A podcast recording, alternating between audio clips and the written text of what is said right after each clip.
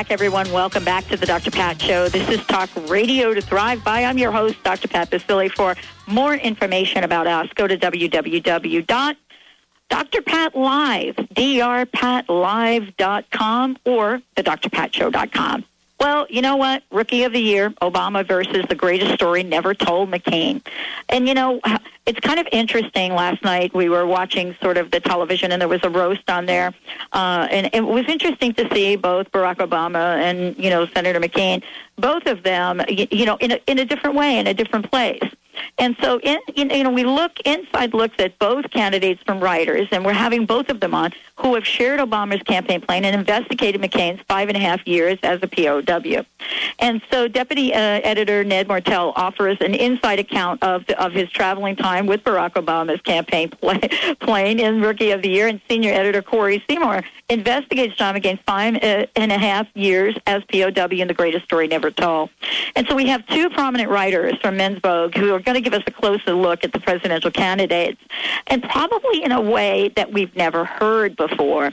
You know, this is a conversation for me to get an understanding beyond these two candidates. We're really looking at sort of the underpinnings of how a political system is developed. And it's not just politics in the you know from a from a government perspective. Um, you know, I did a, an entire two year project on organizational politics. So I want to thank you both, uh, Ned, Corey. Thank you both for joining us here today. today. I, I have to start out with a question for each of you. How the heck did you get on this path to do this, to tell this story? Ned, well, you want to go first? Yeah, thanks for having us, Dutch Pat. Yeah, this is my fifth campaign that I've uh, been covering, I guess, over 20 years. Uh-huh. Uh, this is, uh, so in 2000, I was on, on either Gore or Bush's or McCain's plane throughout the whole year. So this time I, did, I took it easy on myself and only went one week a month for seven months. And uh, it, was a, it was an incredible experience. Basically, to get on that plane, you need a media credential and, and a budget. And uh, I went at a time when a lot of media folks had blown their budgets on the primaries. I went right as it narrowed down to Hillary and uh, Senator Obama. Okay. And uh, I just kept visiting and, and just saw the candidate over all those months and saw how he responded to many different changes. So you got sort of a, a sneak peek at probably how they respond, but I would imagine also watching the people around them respond as well, and that's that's probably a conversation we're going to have. Uh, you know, Corey, how about you? I mean, uh, and and then to and actually getting both of you together here. well, the way the story started, I mean, the, the way the the political coverage started was it's something I've always followed and always uh-huh. uh, been interested in and have worked on for other magazines. Uh, and here at Men's Vogue, we were sitting around and trying to brainstorm how we were going to cover John McCain, what the story was. In a lot of ways, um, the story that was being presented to the to the public and to voters through ads and through speeches and such was it was fairly predictable and fairly standard. Uh, and McCain, you know, there have been books written about him. He's written or had a ghostwriter work on a you know a handful of books about his life. So um, there was the sense that people knew everything about John McCain. And then we started looking into, or I started looking into more, his time as the POW, uh, kind of the way that the campaign was telling people about it, and then what the actual facts were. And it became apparent to me fairly quickly that uh, there really hadn't been anyone in the press that's looked into this in any degree of detail in recent times, you know, other than, you know, books that were done basically from McCain's point of view a while back. It was it seemed to be this gigantic hole in the coverage, and uh, it just seemed incredibly odd to me. Uh, the, and then the McCain campaign wouldn't talk to me about it, and they wouldn't make available to me any people with their campaign that did know something about it. Some of whom were former POWs. And then I found a man named Bud Day down in Florida who, uh, you know, to- let he was he told me the story basically.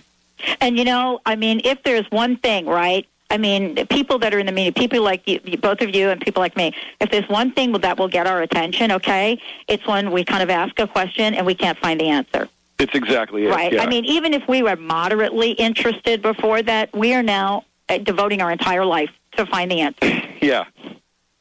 Uh, it's it's fascinating, and even when I when I tracked down Bud Day and called him, I was really assuming that he would maybe just hang up on me, or maybe very politely say, "No, I won't talk to you." And he invited me down uh, to his office on, on the Florida, Florida Panhandle, and uh, we spent you know probably six or eight hours over uh, on a couple of different occasions, sitting down and, and talking about his a man he calls his best friend and and a brother, uh, John McCain, and during you know the most crucial time that supposedly defined the rest of his life. Well, and and and you know, it's so pertinent right now. I mean, you know, I think we could all kind of look back and think, wow, this was going to be like a you know really cool election. It was going to have you know a lot of interesting things. And then all of a sudden things start to shape up, and, and, and I want to ask you both a question about this. They start to shape up in, in, a, in a really strange way and strange way for some, but pretty okay. And you know, I expected it all all along for others. And I want to start out with a comparison of thinking about you know when we say Rookie of the Year, and we've been, and that's what this this segment is called: Rookie of the Year, Obama versus the greatest story never told, McCain.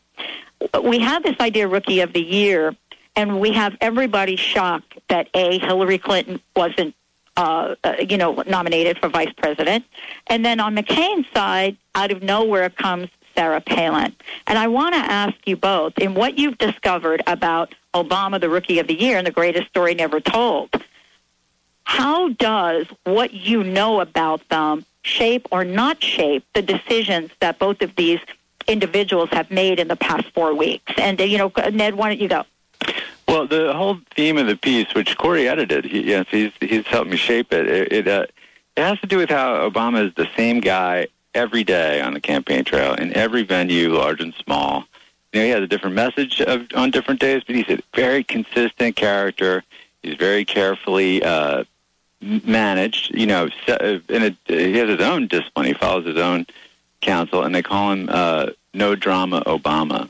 Oh, that I haven't heard that soundbite. I'm I'm actually at a PR event which I'm speaking at in a little bit on soundbites.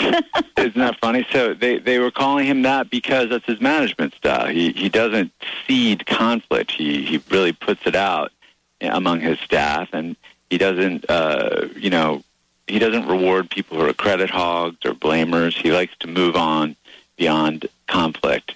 So when you look at that decision of uh, Joe Biden versus uh, Hillary Clinton for VP, you know, which would be more dramatic and which would be more destabilizing as a leader, you right. know, uh, which would which would uh, really sort of get a message across that there it's a time for stability, and that's what the choice would reflect. I think that's basically you know what you see in uh, yeah. and why he chose Joe yeah, and, and and you know both of you working together on this. I mean, I think it's amazing.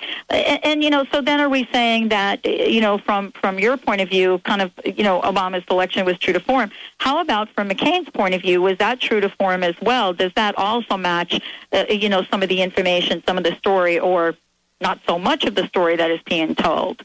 There's a I think a lot of what happened in the last month or so. Uh, I did have a certain insight on because of things I learned when I was reporting and, writing this piece.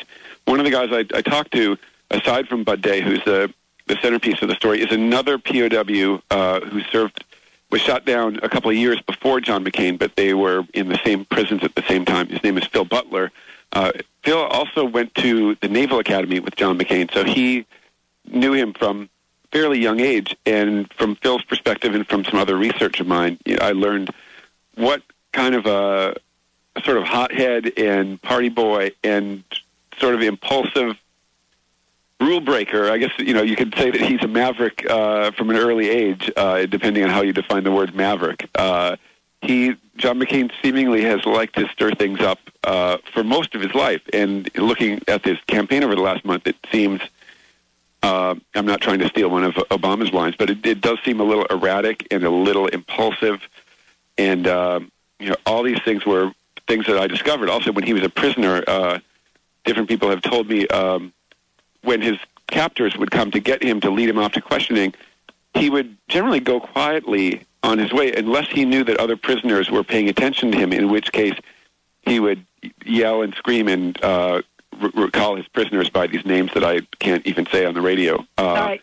He liked being the sort of dramatic center of attention and the dynamic uh, man that was stirring things up and I guess that's what he's uh, mm-hmm. that's what he's dealing with right now.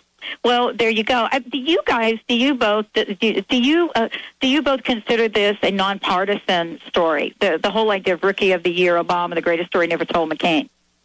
I certainly do. And uh, as I was editing Ned's piece, we certainly tried to keep it that way. Uh, you know, I'm sure you, both Ned and myself have have political opinions, as does most everybody. Uh, but if either of these pieces were to run and be truly effective, I think we would need, uh, since we're covering obviously the left and the right, um, we're not ready to declare ourselves as a political magazine with an agenda. We're just trying to tell stories. And in, as you tell that story, there may or may not be a point of view that comes across that could lead one person one way and one person another way. But uh, we are not out to to be a propaganda magazine by any means.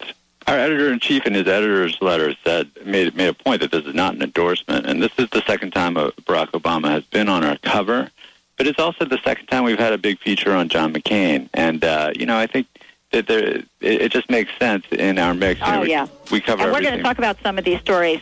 We've got two of the best from Men's Vogue who are joining us here today, taking a closer look at the presidential candidates. Some of us, for the first time, saw the presidential candidates last night in a pretty humorous way and not on Saturday Night Live. When we come back, we have Ned Martel and Corey Seymour are going to share a little, sort, little bit of what they learned, what some of these stories are, and how you can find out more about this story in Men's Vogue. We'll be right back.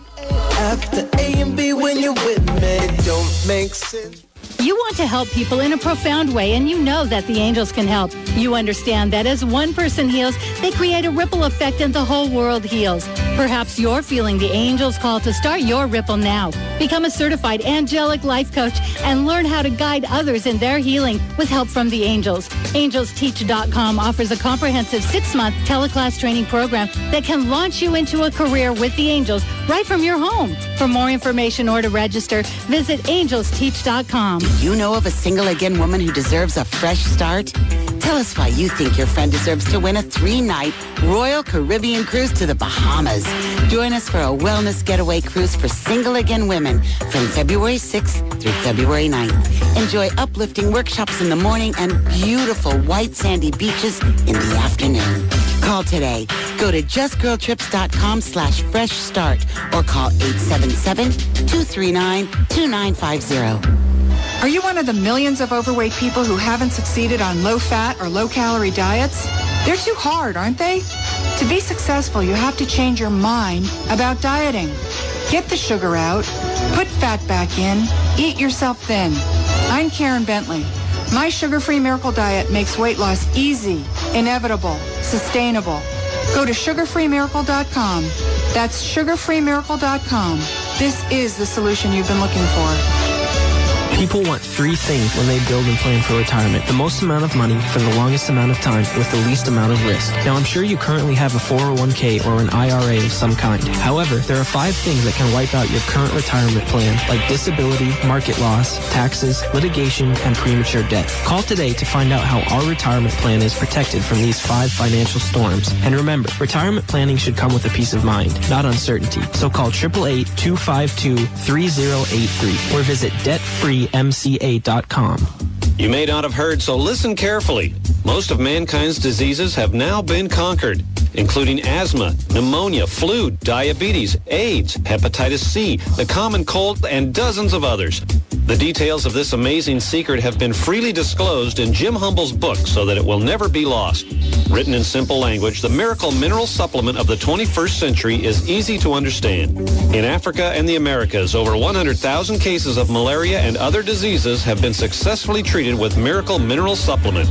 Many successful clinical trials have been run using the same formula. You can download the first half of the Miracle Mineral book for free by going to miraclemineral.org. That's miraclemineral.org. Take back your health today. Go to miraclemineral.org. Tell your friends the place to be is Alternative Talk 1150 AM.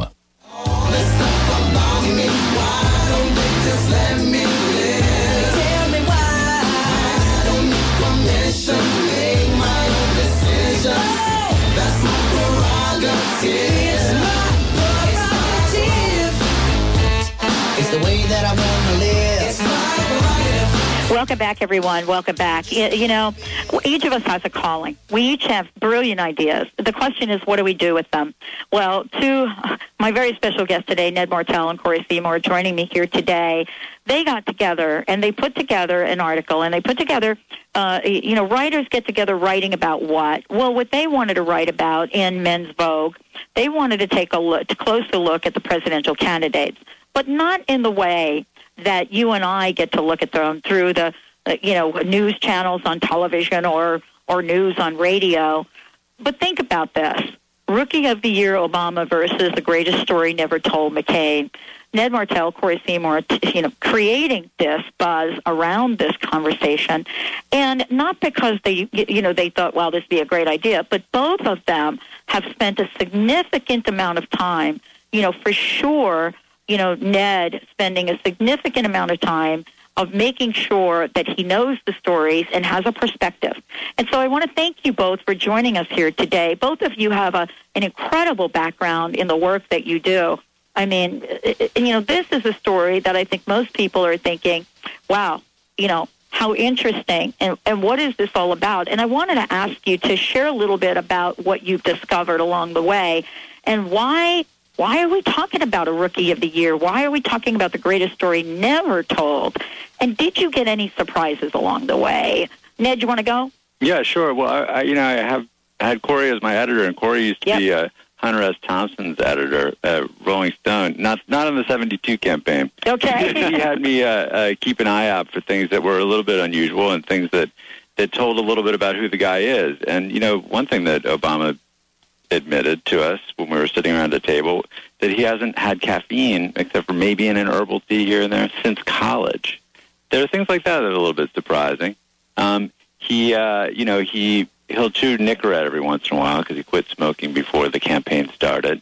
Um, there are times when you can tell he really misses his daughters, and I, I guess that's kind of true of a lot of candidates. But I remember he like went into this reverie. He came into the back of the plane shortly after his daughters had visited. He had spent about three days with them, which was very unusual, and kind of drifted into the story of his own childhood and traveling around the part of the country where we were. We were flying back from Montana to Chicago, and he talked about making his first snowball in Seattle and watching bison and Yellowstone just on a trip that he took when he was a kid with his mom and his grandmom and his half sister. So yeah, you get to see things like that when when you travel up close with him. And, and you know, and it's a part of what I love about what what what you both have done is, and you know, and having a good editor, by the way. Oh, you cannot beat that. Um, but part of what you've done is, you know, we get to hear. First of all, these are people.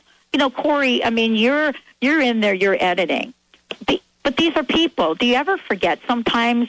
uh, You know, whether or not you're you're actually writing about people, or is it just another another written word? I think that's something that I mean. I don't think, speaking for myself, I don't think you ever really lose track of that. Uh, I ha- or either that, or I've not edited so many thousands of, of stories that uh, people become symbols to me or something. That that that doesn't happen. Uh, it gets trickier when you're dealing with politics because there's one thing that is that is the man or the woman, and then there's another thing that is the candidate, and that's not always the same thing. And I think uh, it, I think it'd be probably similar to you know someone who becomes instantly famous in you know because of Hollywood or because of, uh, of business success or something like that. Uh, people change and you de- they develop armors.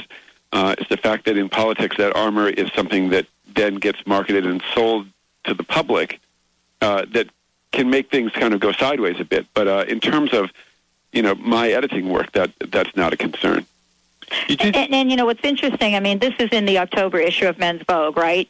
Yeah, We want to make sure everybody knows that right up on front. stands now. Um, and, and and and the fact that you know the question I asked you about being nonpartisan, so to speak, keeping a balance. How difficult was that in both the writing and editing? Did you find that initially you were kind of like all over on one side and not on the other?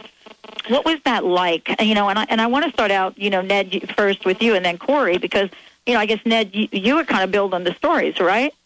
That's right. I mean, I think when you're on the campaign plane, there there is a, a tendency to sort of sympathize with their day to day struggle, but I think there's an equal tendency to be adversarial with the people who are blocking you um, from access to the candidate or telling you something that you know isn't the full truth. And and we were talking about how once uh, once the campaign is clearly um, spinning you, you know, you really have a sort of doggedness that is a reporter's instinct to really get to what the truth is. So, yeah, you can you can see a guy struggle with his cold um, in Texas when you when he's as tired as you are, and he's up there talking to yet another crowd, giving uh, another version of the same speech, and sort of feel for him. And then on the other hand, you can feel uh, a little bit of rage that you're being manipulated by these uh, these expert handlers.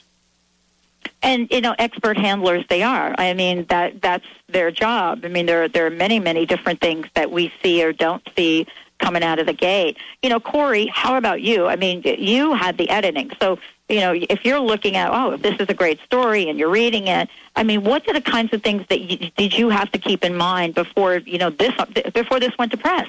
Well, it becomes interesting both in the, the editing of, of, of Ned's piece and the writing of my own, and then Uh-huh. you know I submitting myself to an editor on, on my story because you, you don't edit yourself. So there's a whole sort of you know circuitous sort of chain of command that's going on, and the things that become especially interesting or difficult is that on the one hand you very much want from any writer their personal impressions. But I mean, you want an, an informed and very smart and very factual version of a story. But uh, if the writer has a personal take, that's kind of the, the sort of golden stuff that you're looking for. Is that take mixed in with the right sort of storytelling and argument, if there is one, without yet when you're dealing with politics, and because we don't uh, consider ourselves a you know partisan magazine. How do you combine the uh, you know what, what's an intensely personal takeaway with a nonpartisan uh, delivery? It becomes very tricky, or it can become very tricky. It's also uh, like Ned was talking about, as as there's a certain duty and uh, perspective that you have as as people like you know Ned and myself have been doing this for for some time. Uh, the the story has a life of its own, and you've got to follow where that story leads you to. And if that leads you to you know a, a story that with some harsh information about someone that you thought you liked, or vice versa, you have a duty to report that. You have a duty first to make sure that it's exactly accurate and that it's correct and and fair and that sort of thing. And then you need to publish that. Uh, there's a limit to when we say objective. Uh, that doesn't mean. Uh, I think where the press has gotten now, when they're more so the daily press, is a kind of equivalency that they've gotten to, which I don't think is really fair to the candidates by saying, well, they both run very negative campaigns, and then you know comparing one person one person's negativity to another person's when when one per, one candidate's negativity might overwhelmingly trump the other ones. Something like that is, is I don't think is is being nonpartisan. I think that's being untrue. I think that's abdicating responsibility. But And isn't that really the challenge and the journey in all of this? I, I mean, and, and I want to ask you both about that. Isn't the challenge and journey, especially in sort of, you know, what you both have written, isn't the challenge in making sure that the truth does prevail? And, you know, it can be, prevail with all the sound bites, of course, no Obama, no drama Obama, but don't you keep truth in mind? Yeah, I think that's part of what engages the reader. Like Corey is describing, there's a discovery that we go through, you know, as reporters and writers. And, uh, you know, it, the closer that you can bring the candidate to the reader, the better service you've done. There are other ways to bring attention to your story by doing things that are sensational, or you can see um, these uh, these headlines every day announcing another uh, spat that has a little bit of uh, heat to it. But you know, actually, we tried to clear out some of the the noise of the campaign to see what it's like day to day, and and that we hoped would get people a little bit closer to something that they might be occasionally repelled by by the volume, the decibels that come at them. And you know, these are these are human adventures. These can Yeah. these campaigns, and um, Yeah. there's a lot well, of I, I want to thank you both for joining us here today. And for those of you tuning in, you can definitely go to mensvogue.com, which is the website, and find this Rookie of the Year. Uh, it, it's, it's been a pleasure, uh, gentlemen, uh, to have you on the show. Uh, Ned, Corey, I want to thank you so much uh, for joining us and to bring something, a different perspective, a nonpartisan perspective to the table at this very important point in time in this election campaign. Thank you both for joining us here today. Thank you.